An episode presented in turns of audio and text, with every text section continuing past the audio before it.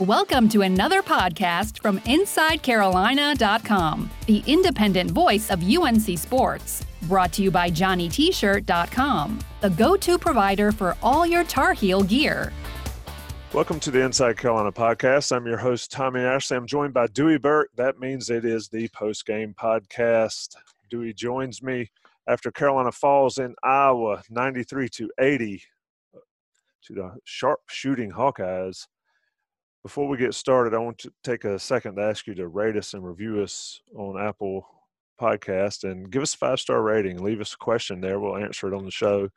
And if you want them delivered to your doorstep, subscribe. They'll deliver it straight to your smart device. You can listen to us anytime you need a Carolina basketball fix with Dewey Burke. Dewey, overall thoughts. Carolina, uh, I thought played pretty well at times but wow, if a team's going to shoot it like that, it's not a whole lot you can do ultimately.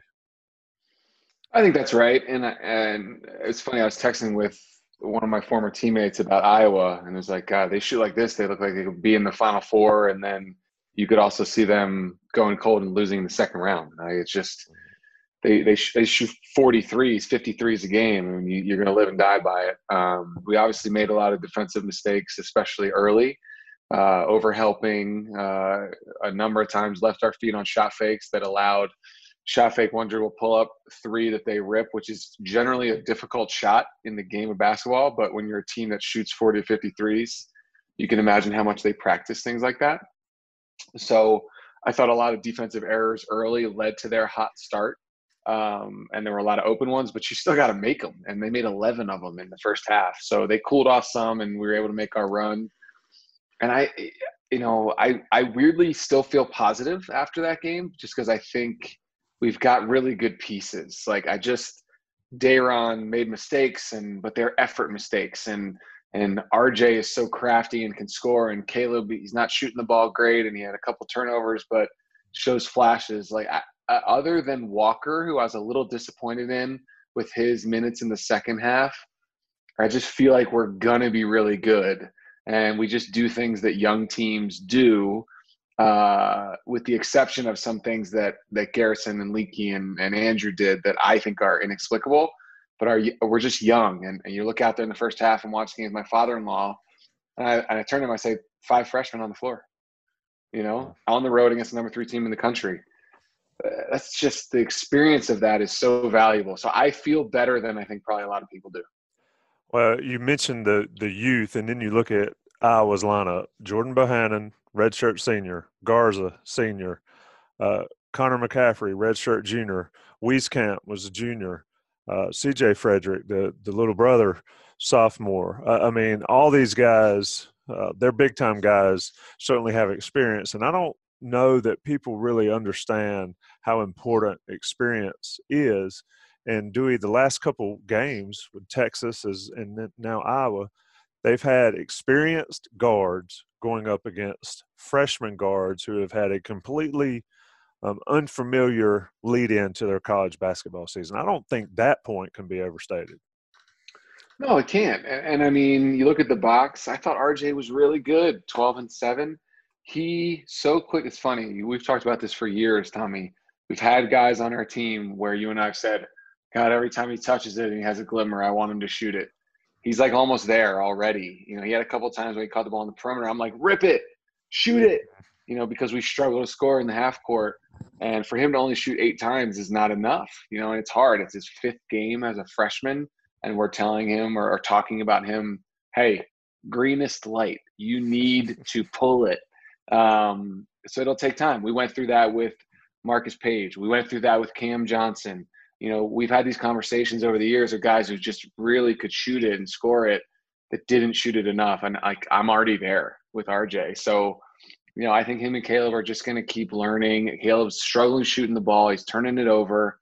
But God, he plays hard. He attacks. He's going to be fine. You see the explosiveness at the rim on that dunk that he had, the big three that he hit right in front of our bench. Our pieces are there. I think our upperclassmen need to play better to carry these guys along. And tonight felt like we were just not quite there. Enough 50 50 balls that didn't go our way. enough and ones that Garza threw in that went in and ours didn't. Just like enough little things that when when the margin's thin against a team that good and you're young, it's hard to win. Indeed, looking at the box, uh, I've got the official one in front of me. I think uh, 12 and 8 for RJ Davis, three turnovers, Caleb Love 11 and 6, four turnovers. Uh, it could be better. Uh, Davis's numbers are great. Caleb could be better, but they've certainly been a lot worse early in the season, so that's progress. Let's talk for a second about another young guy, and you, and you mentioned Day'Ron Sharpe. Man, that dude's a beast, and oh, man. he is the only big that I thought that gave Garza any fight, really. And that's not a slam on the other ones, but he took it straight at the big man, and you see, you can see it. There's a couple instances where he could have had big dunks or big plays, and he lost the ball. It's like he's a puppy still, and, he's yeah. getting there. But man, the talent is certainly there, and the the the edge, which is what I. That's always, right. And just and the sheer size. I mean, I watched the game with with my father-in-law, and we hadn't watched the game yet together, and we've been watching the games together for you know 10, 12 years. And he said he looks like Dwight Howard. Mm-hmm. My my my father-in-law is not a big basketball guy, right? He's not. He doesn't know guys real well, and he's on the free throw line. He's like, he looks like Dwight Howard. Mm. Yeah, he's a monster. The so little, the love, little waist and the shoulders that are yeah, and the frame, and you just I mean, imagine what he's going to look like next October. Mm. Um, but the the effort level, the want to that he has, he and he, oh, he hit a 15 footer. He made a couple free throws. Um, I did think Bacot did an all right job in the first half on Garza, um, but we just got in brutal foul trouble and we weren't as able to be so physical. And it was frustrating to me that there wasn't a single offensive foul called on Garza because he he ducked his head, dipped his shoulder, hooks guys, and to not get one call to go our way, I didn't think that was quite right. I'm not one that typically complains about the officials, but uh, boy, the future's bright for Day'Ron. I mean, I just it's one of those things. Like again, already, like I hope he doesn't leave. you know i was saying the opposite to my son during this game i was like that's it folks he does that too many more times and he's going to be on the he's going to be a lotto pick but yeah yeah it, uh, it's just a weird season so just to see him get better and it, you know shout out to Bacot I mean 11 rebounds just 4 points like you mentioned he had some flashes as well I thought he battled. I, I, thought he battled in the first half. I thought that his his fourth foul I thought was a, a pretty bad call, and the announcers were saying as much, and uh, that hurt his ability to get in any flow uh, in the second half, and also didn't get enough touches. Um, you know, his polish offensively is better, so we need to get the ball into him more than we did. Um, but I thought he battled in the first half. Yeah, four shots total for Bacot, not enough uh, Brooks comes up with 17 and 8 in the end. And, and I thought he did some things. He had some open looks and he knocked down his free throws, you know, which has been an issue for Carolina. Let, I want to talk about the upperclassmen, but I want to do that last um, because I do want to ask a question that um, everybody asks, and we've talked about it a million times. And I want somebody that's actually been in the system to explain to people that have not been in the system – what the goal is defending these threes. I will say what I thought watching this game. I thought that Roy said Garza's not going to beat us. He's not going to be the national player of the year tonight. Somebody else is going to have to. Maybe that was just my untrained eye. And when guys hit 17 threes, I mean, you tip your hat ultimately. But talk to me about how how does Carolina basketball and Roy Williams ultimately and and most like to defend the three point shot for our listeners? Yeah, so I, I think our biggest issue, uh, from my perspective, or biggest issues, two things. Uh, one is over helping on not even full blown penetration, just the initial uh, the initial dribble or two by a perimeter player that looks like penetration, and we just we jump in there because we're trained to do that when a guy is fully beat and we just do it anyway. It's we don't read it. What I mean by that is, you know, if if it's a blow by, direct drive, then you're trained to come off of your guy and help. But the guy even just takes one dribble into a crease and we jump off and help when the help wasn't needed. And so that naturally creates an easy pitch, catch, and shoot that's not really contested. And we're not coached to help unless it's needed. Uh, but we just we continue to do it. So obviously they're not hearing it right, or it's the youth or whatever. That's the first thing is we overhelp on penetration that to me is not really a threat. Never mind the fact that we have four monster bigs back there. You know, we talked about this before. It's almost like let them go in there and deal with Day'Ron. Let them go in there and deal with Mondo and Garrison and Walker. Uh, and, and if they can finish over those guys enough times to win the game, uh, tip your good. cap, right? Yeah. And good. And and and look, and you you lose some things rotationally, right? If you let the penetration go and you you rotate off of Garza to try to contest that shot, he's there, he's not boxed out, he tips in and he missed. Okay. And that's part of what you give up. Um, so I think that's the first thing. I think we we overhelp unnecessarily in the gaps because we're trained to help if there's penetration and we just do it by default. Um, and, and that that drives me and everyone crazy. Um, the second thing is we did a terrible job tonight of staying down on shot fakes. We work on closing out in a defensive station so often. And I can't tell you how many times I don't know if there was ever a scouting report that I saw that didn't have somewhere SF, excuse me, SFSD, shot fake stay down, shot fake stay down, and Leaky Black flying through the air several times, giving up threes. Andrew Platek flying through the air. Caleb Love flying through the air. Caleb gets the excuse. What's Andrew and, and Leaky's explanation for that? There's you can't leave your feet. Right. That's the frustration. You cannot leave your feet. And then look, you give, I forget his name, the kid number 10 who really shot it great. The shot he hit in the second half, bottom right of the TV screen, shot fake, one dribble, jump step left, and ripped it. Guys, that's not an easy shot. It's not. But he doesn't even have the opportunity to get it off if you close out and SFSD, right? So that's a principle that we preach and we didn't do it so many times. Go back and watch the game. I bet you it's 12, 14 times we left our feet on shot fakes. That's not Coach Williams' fault. People can take issue with his training on what I said before, jumping into the gaps to stop penetration, and we we overdo it, we overhelp, and leaves the to open shots. It's okay if you don't like that principle. I get it. If you like the Virginia principle, you sag more, you're already there, and then you close out to the shooter. I get it. The pack line, I understand. None of what coach is teaching or telling our guys has anything to do with leave your feet when you're chasing a shooter. Ever, ever. That's on the guys. And I know that to be true. Well, that's that, and you mentioned, and that leads me into our next discussion is the upperclassmen making freshman mistakes still. And Leaky, I, I hate to pick on one kid because he did some good things. I mean, he had um, almost had a double double tonight, but man, like you're talking about, Wieskamp pumps him. He flies off to the side, and he steps to the left, and he, and he rips a three. Down on the other end, same thing. I mean, it's like how many times can a guy that's that, like you said, has heard it, it a thousand times in practice. Yeah, still do the you same. can't you can't make that mistake if you're leaky. Platek did the same thing.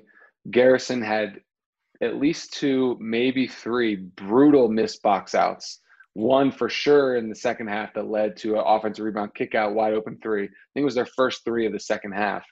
Uh, just just didn't box inexcusable mistakes, right? And so you may you have those things. You're young, right? And then when you're in the midst of making your run or they're making their counter punch, Walker goes to the line, 0 for 2 from the line. That's a turnover. Caleb misses the front end. That's a turnover. Day'Ron goes to the line, misses two. That's a turnover. RJ goes to the line, misses two. That's a turnover. And when the when the margin is that thin, you have upperclassmen making mistakes they shouldn't make, a team shooting the ball great, and then we have all those things compound themselves and we didn't get a lot of 50-50 balls. It made it hard to win, but I still feel good. I still feel good about our team because I love RJ. I love Caleb the way he fights. I love Day'Ron. Uh, and I think Walker's going to be all right.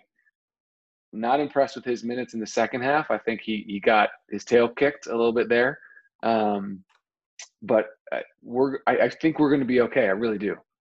So uh, wrapping this one up, Carolina loses to Iowa 93 to 80. I tend to agree um, with you. Now, if they'd have kept it going like it was going in the first half, it was going to be a washout, and there would be very little positive. But the fight to come back and take the lead, um, and then that those mistakes, you know, the the the missed box outs. That's what drives me crazy is when I see guys looking up at the rim when the shot's going up on the other side, and their guys just cruising around them, getting eh, big, big offensive rebounds. I mean, and, and I and I'm not trying to just like defend coach as a part of the narrative of this podcast, but like people love to get on him. Did he miss any box outs? Like, yeah. no. Did he miss any free throws? No. Did he fly by shooters and leave his feet? No. You know, take issue with some of the principles defensively. I get it. Uh, some people don't like the motion and the freelance and think that it's outdated playing with two big. Okay, fine. But guys, boxing out, staying down on shooters, closing out properly, making free throws, taking care of the ball, not on the coach. Yep. Agree with you. Um, I don't think many people will, just to be honest, but it is what it is. Last question: What do you what do you want to see from maybe some guys we don't normally talk about? You know, when I see a guy like Platek and then I see all these Iowa guys, and I'm not just making the comparison because of the skin color; it's ridiculous. But I, they'd sit out there and hit threes, kind of like um, you know Shammond could do back in the day. Just park on the wings and hit threes that doesn't really seem like a guy like Platek's game for whatever. He wants to get in the paint more. I mean, so what gets better for Carolina over these next few weeks? I think they have Ohio State next. Where do mm-hmm. they improve? Where uh, besides just getting experience in the freshman guards, where do you want to see the most improvement? Well, the, cleaning up the inexplicable mistakes, right? You just we're not so talented and so experienced and gifted that we can just get away with making these mistakes. Because i mean you remember eh, eh, you know with the guys i played with and some of the teams after that we were so good that you could you could make these mistakes. It's like it didn't it didn't matter. We're going to score 100 it didn't matter. We're going to score 100 you can't score with us. And so we, we leave our feet on a shot fake. We miss the box out. It still gets coached just as hard and you get hit in film on it. But it's like we're going to score 100 this the margin is not that you know certainly not yet. We have plenty of talent. So the inexplicable mistakes must be cleaned up. The senseless turnovers leaving your feet on shot fakes missing box outs missing the front end of a one-on-one or missing two free throws which ends up in my book is as i said is a turnover. The things you can really control uh, we have to get a little bit better at. And for the young guys that will come everything's happening really fast for them for the older guys, just flat out no excuse and just be better and uh, clean those things up and bring the effort that we brought for that stretch where we made the run the second half where we took the fight to them. We're gonna be fine. We're gonna be we're gonna be okay. I, I feel good about our team. I really do. I would I would tell you if I didn't. Right. Well, they you know that's the frustrating part is those stretches like at the beginning of the second half and in the middle of the second half. Though for the fan base at least, those are the and I'm sure for Roy Williams as well that's the frustrating part because this is what they can do. You know, this five minute stretch is how we play. This the rest of it's not, and that's got to be frustrating for the guys. It's got to be frustrating for Coach Williams, for you, former guys watching them, everybody. But you're right. Iowa's a good team. A lot of people said, you know, Iowa's overrated and blah blah this and that. And I think Garza is a beast. Let me ask you this last question, and this is a fun one. They compared Garza to Tyler. And I, I know what you're going to say, but they got a similar bull in the china shop type style. Um, but what do you think? I do. I do agree with that. You know, in terms of the physicality around the rim and, and getting deep post position by just, you know, physically beating on the guy that w- is defending you, I think that is similar. Um, but I mean, I think Tyler was so much more athletic, moved so much better uh, much more explosive. Um, I didn't see Garza really really make any 12, 15 footers, which Tyler added over the time of his career.